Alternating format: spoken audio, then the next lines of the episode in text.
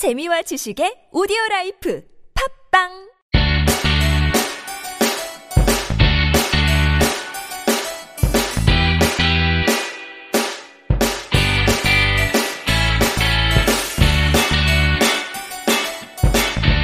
찾아가는 법률 서비스를 지향하는 법률사무소 최우 김삼연 변호사입니다.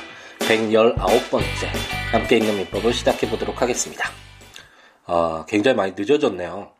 어, 거의 어, 2, 3일에 한 번씩은 꼭 어, 함께 있는 민법 아, 이렇게 녹음된 것을 올리자라고 생각을 했었었는데 어, 이번 주는 계속 이게 녹음을 하려고 하면 어떤 일이 발생해가지고 아, 계속 한 세 차례 정도 이렇게 미뤄지다가 아, 오늘 이제 일요일을 맞이해서 아침에 일어나서 요즘에 아, 메이저리그 플레이오프가 계속 한창이잖아요. 야구를 보다가 아, 이래선 안 되겠다. 빨리 녹음을 해야겠다. 아, 라는 생각을 가지고 아, 이제 녹음을 하기 위하여 책상에 앉았습니다. 아, 요즘에 한국사 국정화 아, 문제와 관련돼서 요즘 조금 또 시끄럽죠. 예, 정부와 아, 여당 중심으로 해서 이제 역사 교과서를 한국사 교과서를 음, 일원하자 하나로 만들어서 아, 우리 아이들에게 아, 올바른 역사관을 심어주겠다라는 어떤 그런 취지에서 아, 그런 아, 어떤 방향으로 방향을 설정해서 이제 에, 한국사를 국정화시키자라는 에, 그런 논의가 진행되고 있는 것 같은데요. 어떻게 생각하시는지 잘 모르겠네요.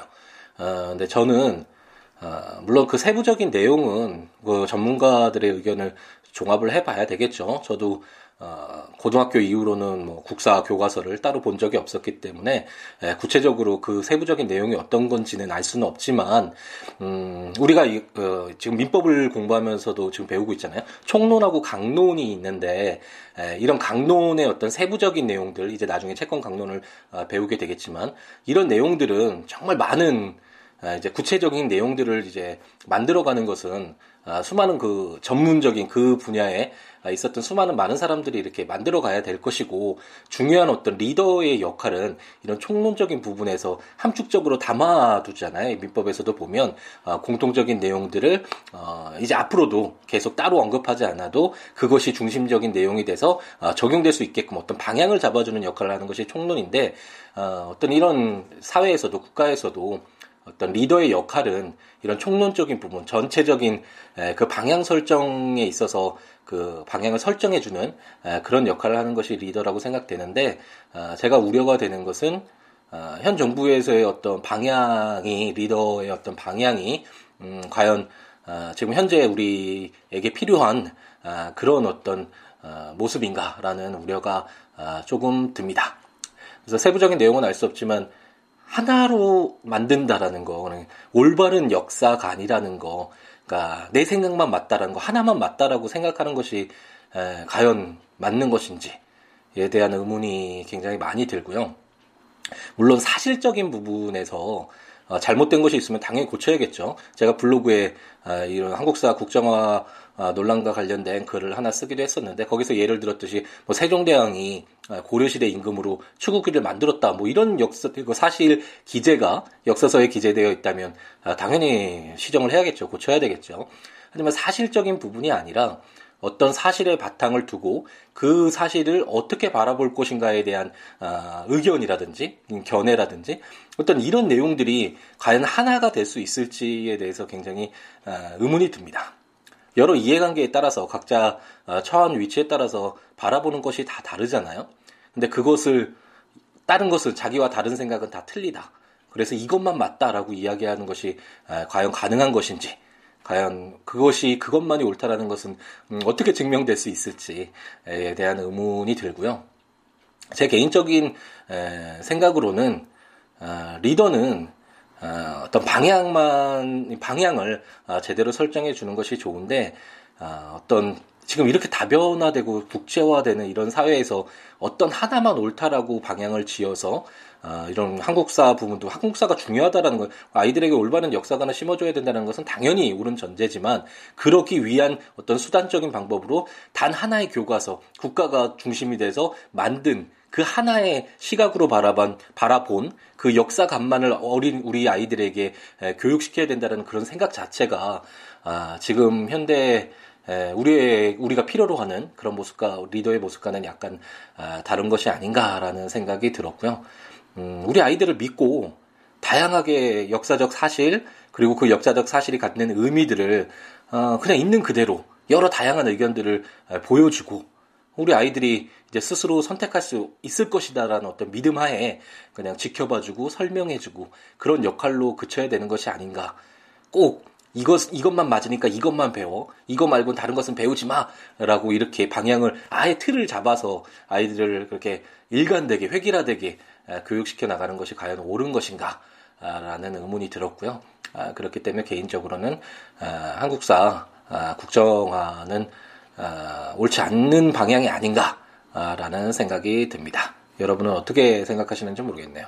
물론 그 세부 아까 어, 언급한 바와 같이 세부적인 내용이 들어갔을 때는 뭐 어, 이념 부분과 관련돼서 많은 논란이 있죠. 하지만 그것이 어떤 것이 옳다 그르다라는 건 어, 역사가 판단을 해주잖아요. 시간이 지난 뒤에 다시 되돌아보고 평가가 바뀌기도 하고 그렇기 때문에 지금 현재의 모습으로만 이것만 옳다라고 이야기하는 것은 어, 상당히 위험하고 어, 우리 아이들에게 뭔가 편향된 어, 어, 다양한 어떤 견해들을 음, 어, 바라보고 그리고 자기 것으로 만들고 그 중에 판단을 해서 어, 좀 더 선택을 할 수 있는 어, 그런 기회들을 박탈해 가는 것이 아닌가라는 생각이 들어서 어, 잠깐 또 일요일 아침에 어, 흥분된 목소리로 이렇게 어, 이야기를 해 보았습니다.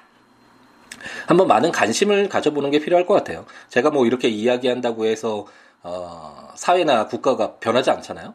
그리고 뭐 여러분들도 어, 개개인이 뭐 이렇게 이야기하고 뭐 술 마시면서 토론하고 이야기하고 어, 화내고 이래도 어, 직접적으로 바로 눈앞에 보이는 어떤 변화가 일어나진 않겠지만 어, 우리 이 사회에 같이 살아가는 구성원이고 함께 살아가는 동지잖아요. 어, 그렇기 때문에 어, 우리에게 일어나고 있는 일들 어, 조금이라도 더 관심을 가지고 어, 바라보고 듣고 이야기하고 서로 의견 나누면서 어, 점차 나은 방향으로 갈 수 있도록 어, 좀더 많은 이야기하고 우리 의견은 이렇다라는 거 어, 표출을 하고 어, 이런 모습들이 에, 되어야지만 점차적으로 눈에 확 띄는 급격한 뭐 혁명이나 이런 것이 일어나지는 않겠지만 조금씩 조금씩 나아지는 에, 그런 계기가 되지 않을까라는 그런 생각을 해봅니다.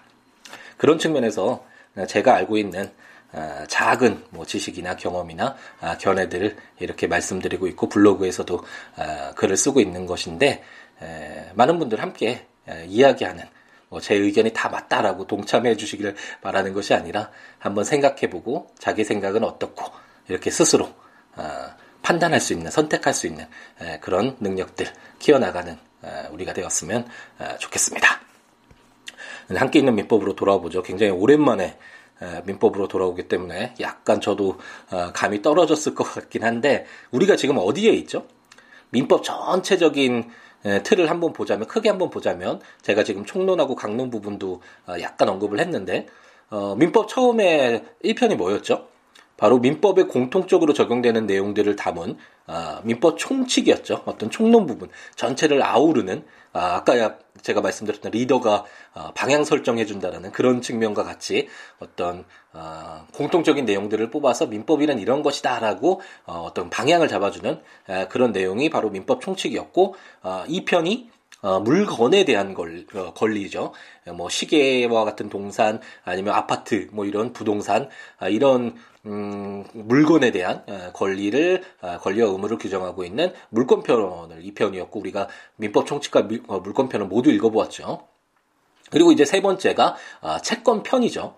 어, 원칙적으로 민법 총칙, 물권편, 채권, 채권편, 이렇게 채권편도 하나의 물건과 같이 한 편인데 그 내용이 굉장히 어렵고 방대하고 또 채권에 공통적으로 적용되는 내용들이 많기 때문에 채권 총칙에서 따로 뽑아놨다라고 말씀드렸죠. 그리고 교과서에서는 아, 그런 채권 총칙 부분을 좀더 어, 굉장히 어려운 부분이기 때문에 많은 논의가 아, 있어야 되고 그렇기 때문에 채권 총론이라는 아, 그런 교과서로 별도로 어, 나오는 것이 일반적이고 어, 그리고 이런 채권 총론 어, 이후에 이제 그 개별적인 채권의 발생 원인이라고 할 수 있는데 주로 계약이 되겠죠. 매매나 아, 도급이나 임대차나 뭐 고용이나 이런 계약들 그리고 어, 당사자의 의사에 의해서 발생하는 채권은 아닌데 뭐 불법행위 내가 누구를 때렸다고 했을 때 그 때리면 그에 대한 뭐 그 병원비라든지 이런 치료비가 발생하잖아요. 그것도 채권이잖아요. 그런 법정 채권 관계, 법으로 정해진 어떤 요건이 발생하면 충족되면 어, 발생하는 그런 채권 관계를 담고 있는 음, 법정 채권 관계로서 사무관리 부당이득 불법 행위가 있고 어떤 이런 어, 채권이 발생하는 원인으로서의 에, 구체적인 세부적인 내용들을 담고 있는 채권 각칙 부분 을 어, 그 이제 공, 어, 부를 하게 되겠죠 앞으로. 그러니까 우리가 지금 읽고 있는 것은 바로 이 채권 편인데 민법 총칙, 물권, 채권 이렇게 이제 세 번째 단계인 채권을 보고 있는데 그 채권 중에 아, 구체적인 채권 발생 원인으로서의 여러 가지 뭐 계약이나 법정 채권 관계나 이런 것들은 이제 나중에 채권 각칙이라는 채권 강론이라는 아, 그 부분으로 후에 이제 나중에 띄어서 보게 되고 우선 우리가 보고 있는 것은 그로 인해서 발생한 채권이 이렇게 여러 가지 사유로 인해서 발생한 채권이 공통적으로 가지고 있는 그런 아, 내용들을 공부를 하고 있습니다. 그래서 우리가 지금 채권 총론 부분을 읽고 있죠. 채권 총칙이라고 할 수 있는 채권에 공통적으로 적용되는 내용들을 담고 있는 채권 총칙 부분을 공부하고 있는데 첫 번째가 어떤 거 어떤 내용이 담겨져 있었죠? 어, 어떤 채권인가? 채권의 목적이 뭔가? 채권의 내용이 뭔가? 와 관련돼서 뭐 금전 채권도 있었고 선택 채권도 있었고 뭐 외화 채권도 있었고 이런 여러 가지 채권 내용들에 관련된 규정들을 저희가 살펴보았었죠. 그리고 두 번째가 어, 굉장히 중요한 부분이라고 했는데 아, 채권의 효력이 그러면 어떻게 되는 것인가? 그래서 그 채권 그 일반적인 그 가장 많이 등장하는 거는 만약 그 채무자가 그 채권에 맞는 그 이행을 하지 않았을 때 그걸 채무 불이행이라고 말씀드렸죠.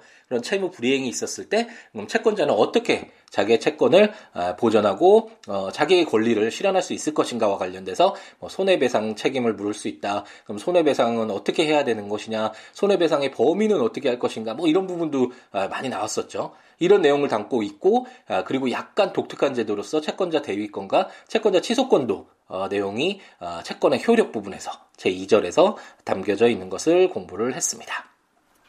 그리고 세 번째로 저희가 어, 이제 읽고 있는 거 지금도 읽고 있는데 그 채권과 채무, 채권자와 채무자가 한 명씩일 수도 있지만 여러 명일 수도 있잖아요. 그 우리가 물건에서 소유권 부분 읽었을 때 공동 소유, 뭐 합유 총유도 읽었지만 공동으로 여러 명이 하나의 물건을 소유하는 형태를 우리가 공부를 했었잖아요. 그것처럼 채권도 채권자가 여러 명일 수 있고 갑돌이가 갑돌이와 을돌이가 병돌이에게 100만 원의 채권 이렇게 두 명이 가지고 있을 수도 있고 아니면 갑돌이가 채권자인데 어 을돌이와 병돌이가 어, 채무자일 수도 있죠. 그 채무자가 여러 명일 수도 있죠. 이렇게 여러 명의 채권자와 채무자일 때 어, 이렇게 여러 명일 때 이해관계를 어떻게 조율할 것인가와 관련된 내용이 지금 수인의 채권자, 채무자 규정들을 어, 우리가 읽고 있고요.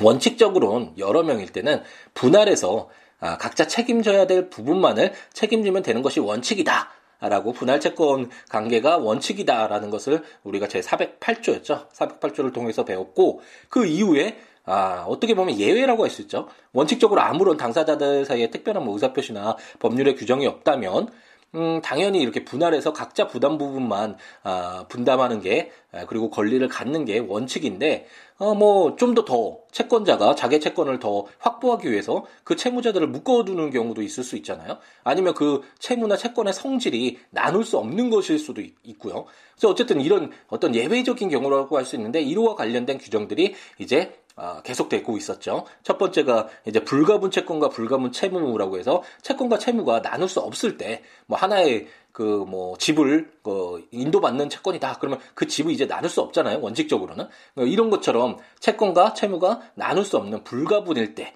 어떻게 할 것인가와 관련된 내용을 보았고 그 다음에 지난번 시간까지 우리가 아, 열심히 읽었던 그렇게 쉽지 않은 내용이었던 연대 채무를 보았죠. 우리 연대 책임진다 뭐 이런 거 현실에서도 많이 사용을 하잖아요. 군대 같은 데서 너희도 연대 책임을 져야 돼 뭐 그러면서 월차료도 같이 받고 한 명 잘못하면 아, 이런 내용도 말씀드렸는데 그것처럼 채권자가 자기 채권을 좀더 어, 확실하게 보전을 하기 위해서 확보하기 위해서 어, 원칙적으로 갑돌이가 채권자고 을돌이와 병돌이가 연대 아, 그냥 그냥 채무라면 분할 채무라면 음, 100만 원의 채권이 있다고 했을 때 갑, 을돌이가 50만 원, 병돌이가 50만 원만 부담하면 원칙적으로 되잖아요. 근데 만약 을돌이가 50만 원을 갚을 수 없는 경제적 상황이 갑자기 변동상이 생겼다. 그러면은 채권자인 갑돌이로서는 어, 병돌이로부터 50만 원밖에 받지 못하니까 자기는 50만 원밖에 자기 원래 100만 원 채권인데 50만 원만 발행받게 되니까 손해가 발생합니다. 그렇기 때문에 아예 처음부터 아 나 만약 을돌이 네가 돈이 없게 되면 병돌이에게 100만 원 청구 다 할 수 있게끔 그렇게 하고 싶어. 뭐 이렇게 해서 특별하게 계약을 체결하는 거죠. 의사 표시를 어, 합치를 이루어내서 연대 채무라는 것들을 어, 이런 제도를 만들어 낸 것이죠. 그래서 연대 채무일 경우에는 을돌이가 뭐 경제적 사정이 안 좋다라는 어떤 경, 사정 변경이 생기면 어, 갑돌이는 어, 분할 채무와 달리 병돌이에게 다른 연대 채무자인 병돌이에게 100만 원 전부를 자기 채권 전부의 이행을 청구할 수 있는 그런 제도가 바로 아, 연대 채무 제도다라는 설명을 지금까지 드렸고 어, 가장 많은 내용은 뭐였죠?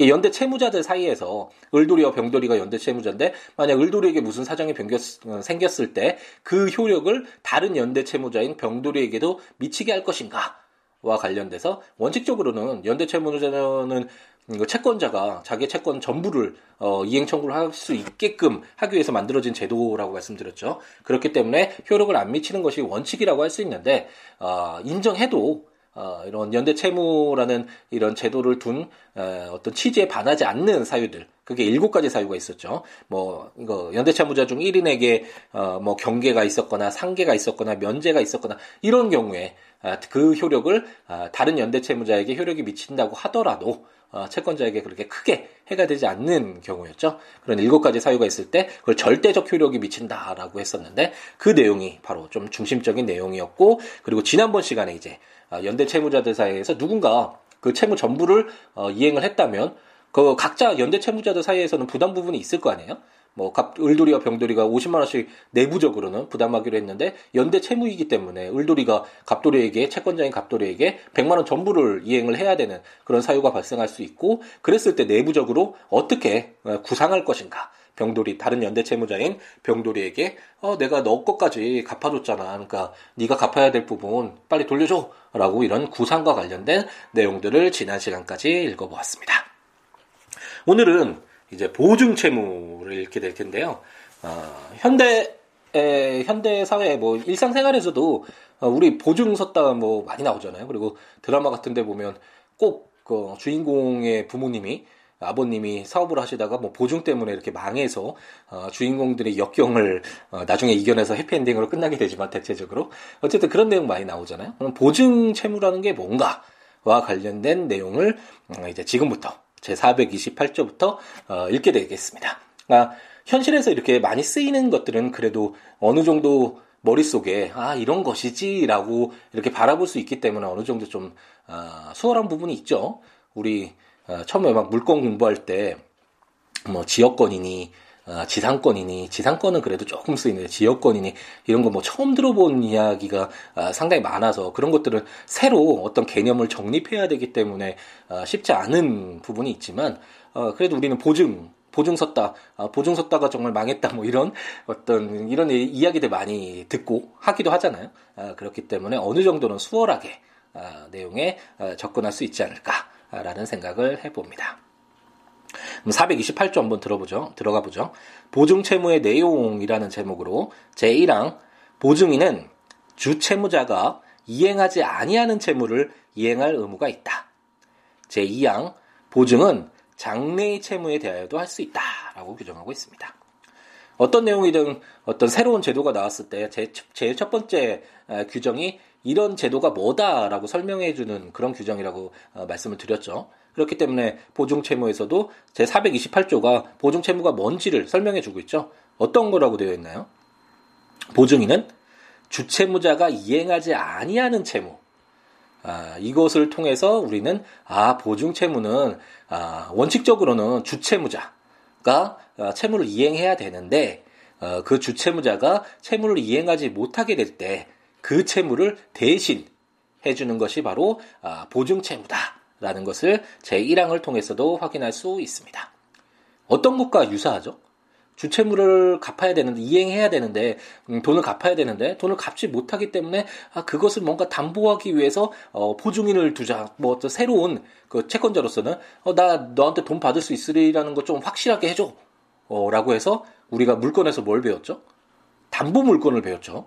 내가 채권을 반환받을 수 있을지 믿지 못하겠으니까 네가 가지고 있는 물건 중에 어, 담보를 할 수 있는 것 좀 내놔 뭐 그렇게 해서 우리가 유치권, 질권, 저당권 공부했었잖아요. 이것과 마찬가지로 이거는 물건으로서 어떤 어, 자기 채권을 담보하는 것이 아니라 바로 사람이죠. 그 사람이 변제할 능력이 어, 있으니까 보증인으로 세우겠죠. 처음에 어, 그렇게 어, 인적 담보라고 할 수 있는데 그 사람으로부터 자기 채권을 반환받을 수 있게끔 하기 위한 담보제도 라고 생각하시면 아, 좀더 수월하겠네요. 그러니까 주채무자가 어, 원칙적으로 갚아야 될 사람, 그 사람이 주된 어, 채무자니까 주채무자라고 하는데 그 주채무자가 어, 이행하지 않았을 때 채무를 이행하지 못하게 됐을 때 그 다음 담보적인 성격으로 보증인에게 그 자기 채권을 반환받을 수 있게 된다. 그게 바로 보증 채무다라는 것을 제 428조를 통해서 우리가 확인해 볼 수 있습니다. 장래 채무에 대하여도 할 수 있다는 건 무슨 말일까요? 어, 어떤 뭐 갑돌이와 을돌이가 어, 계약을 체결하고 뭐 이행을 하는데 어, 실질적으로는 뭐 아직 갑돌이가 이행을 하지 않아서 어, 을돌이가 뭐 어떤 채권이 발생하지는 않았다고 한번 해보죠. 그런데 계약상 보면 뭐 1년 뒤에 물건을 완성해서 이행해야 되고 뭐 이행하지 않으면 어떤 손해가 발생하고 뭐 이런 어떤 계약이 돼 있다면 지금 현재는 계약할 당시에는 어 어떤 채무가 발생하지 않았지만 장래 1년 뒤에는 그 채무가 발생한 게 명확하잖아요. 채권이 발생할 게. 그랬을 때 그런 장래에 발생할 어 채무에 대해서도 어 보증인 어 보증 세울 수 있다. 만약 어, 병돌이가 어, 지금은 채무액이 얼마인지는 알 수 없지만 만약 뭐 계약에 따라서 1년 뒤에 뭐 어떤 채권이 발생할 것 같은데 그것에 대해서도 내가 보증해 줄게. 얘 아, 갚을 수 있어. 갑돌이 돈 잘 갚는 애고 경제력 능력 뛰어나. 뭐 이런 식으로 하면서 아, 보증을 아, 그 당시에도 채무가 발생하지 않은 그 시점에서도 장래 발생할 채무에 대해서도 보증을 할 수 있다라는 그런 내용이다라고 생각을 하시면 될 것 같습니다. 제 2하, 아, 제 429조 한번 볼까요? 보증 채무의 범위라는 제목으로 제 1항 보증 채무는 주채무의 이자, 위약금, 손해배상, 기타 주채무에 종속한 채무를 포함한다. 제 2항 보증인은 그 보증 채무에 관한 위약금, 기타 손해배상액을 예정할 수 있다. 어, 생각하는 것이 이제 생각해 볼 수 있는 것이 아, 주, 어, 보증 채무라는 것이 어떤 건지 알겠다. 뭐 주채무자가 원래 갚아야 될 사람이 아, 돈을 갚지 못하는 상황이 발생했을 때 그 담보적인 성격으로서 아, 보증인이 보증 채무를 이행해야 되는구나라는 것을 알겠다. 아, 그러면 과연 보증인은 얼마만큼 갚아줘야 되는 것이냐? 주채무 있는 그대로 갚아줘야 될 것이냐? 아니면 보증인은 약간 좀 주채무자보다는 그 책임이 없는 자라고 볼 수 있으니까 약간 뭐 50%로 감축해서 돈을 갚아도 되게 할 것이냐, 아니면 뭐 10%만 갖게 할 것이냐, 성의 포시만 하면 어, 된다고 할 것이냐, 뭐 이런 여러 가지 뭐 다툼이 있을 수 있잖아요. 제 429조는 주채무의 이자, 위약금, 손해배상, 기타 주채무에 종속한 채무를 포함한다라고 해서 아, 쉽게 생각하면 주채무자가 갚아야 될 그 돈, 채무, 이행해야 될 채무 거의 전부를 주채무도 이행해야 된다라고 생각하시면 될 것 같습니다. 비록 순서는 주채무자가 이제 나중에 이제 뭐 아, 구체적인 내용이 나오겠지만 어쨌든 아, 원칙적으로는 주채무자가 아, 먼저 갚아야 되는 이런 순서적인 측면에서 보증 채무가 약간 담보적인 성격, 후차적인 성격이 있는 것은 맞지만 그 갚아야 될 범위 주채무가 갚지 못했을 때 그 범위는 거의 주채무와 동일하다. 주채무자의 이자나 위약금이나 손해배상 기타 주채무자의 종속한 채무 모든 것들을 포함한다. 라고 생각을 하고 아, 넘어가시면 될 것 같습니다. 다만 아, 보증 채무가 주채무에 종속된 것은 맞는데 아, 주채무자가 이행하지 못했을 때 보증 채무를 이행하게 되잖아요. 하지만 어쨌든 보증 그 계약도 보증 만약 채권자와 보증 계약이 체결됐다면 이 보증 계약도 보증 채무도 어 독립적인 어떤 하나의 채무라고는 볼 수 있겠죠. 물론 순서적으로는 주채무에 종속되는 것은 맞지만 그렇기 때문에 제 2항에서는 그 보증 채무에 관해서도 이게 독립된 것으로 볼 수 있기 때문에 어, 위약금이나 손해배상액의 예정 우리가 398조였나요? 그 채권의 효력 부분 봤을 때 공부했을 때 에, 우리가 보았었죠. 어떤 손해가 어, 발생했을 때 그 손해배상액을 어떻게 정할 것인지 미리 정할 수 있다라고 어, 말씀드렸죠. 그게 손해배상의 예정인데 이런 것도 어, 보증 채무 보증 채무에도 어, 독립적으로 할 수 있다라는 규정이다라고 생각하시면 어, 될것 같습니다. 그럼 제 430조를 한번 보면 목적 형태상의 부종성이라는 제목으로 보증인의 부담이 주채무의 목적이나 형태보다 중한 때에는 주채무의 한도로 감축한다 라고 규정하고 있습니다. 그것처럼 약간 오해할 수도 있는데 아, 그러면 보증채무가 주채무에 뭐 종속된다라는 거냐 아니면 독립적인 것이라는 거냐 뭐 이렇게 뭐 약간 헷갈릴 수가 있잖아요. 그러니까 둘 다라고 생각하시면 될 것 같은데 원칙적으로 보증채무라는 것은 주채무가 이행되지 않았을 때 그러니까 원래 갚아야 될 사람이 갚지 못했을 때 대신해서 어, 담보적인 역할로서 어, 갚아 갚는 거라고 말씀드렸잖아요. 그런 부분에 있어서는 어, 종속된다고 할 수 있고 그리고 지금 제 430조에서 보았듯이 그 형태도 어, 주채무의 범위 내로 그거보다 더 이상은 어, 갚, 갚, 갚지 않아도 되니까 그 채무를 이행하지 않아도 되니까 어, 부종된다라고 부종성이 있다라고 어, 볼 수는 있는데 어, 다만 제 429조에서 말씀드렸던 건 어, 이런 뭐, 뭐 순서상의 어, 후순위가 된다라는 것과 아니면 그 범위 예, 갚아야 될 범위가 주채무 이상이 되지 않는다라는 이런 내용 외에는 이 보증 채무도 독립적인 하나의 어, 보증 채무 보증 계약이 됐든 보증 계약으로 인해서 어, 발생을 했다면 어쨌든 보증 채무도 독립적으로 하나의 채무잖아요. 주채무와 별도로 별개의 독립적인 채무니까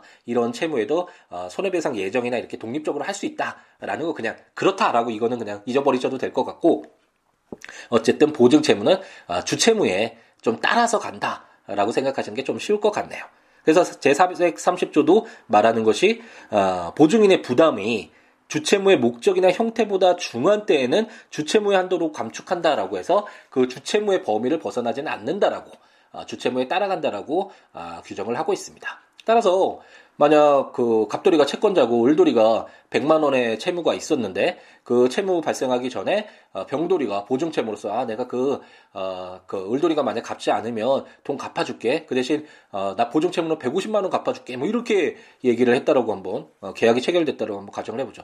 그랬을 때 주채무는 갑돌이가 을돌이로부터 받아야 될 채무는 100만 원인데 보증 채무가 150만 원이라면 갑돌이로서는 오히려 주 채무가 이행되지 않기를 어, 그렇게 바라게 되겠죠. 예, 보증 채무라는 것이 주채무가 이행되지 않았을 때 채권자가 자기 채권을 반환받기 위해서 담보적인 성격으로서 인정되는 채무인데 어, 그 성격에 벗어나서 오히려 더 많은 이익을 채권자가 어, 얻게 한다면 이 보증채무의 어떤 아, 그 인정 취지와 아, 달라지게 되겠죠. 그렇기 때문에 제 430조는 보증인의 부담은 주채무의 목적이나 형태보다 중하지 말아야 된다. 만약 어, 아까 말씀드렸듯이 150만 원을 보증채무로 어, 잡았다면 갑돌이와 병돌이 사이에 그랬을 때 그 보증채무는 100만 원으로 그 을돌이의 주된 채무인 100만 원으로 어, 줄여진다라고 생각하시면 어, 될것 같습니다. 예, 보증채무는 그래도 상대적으로 좀 수월하죠.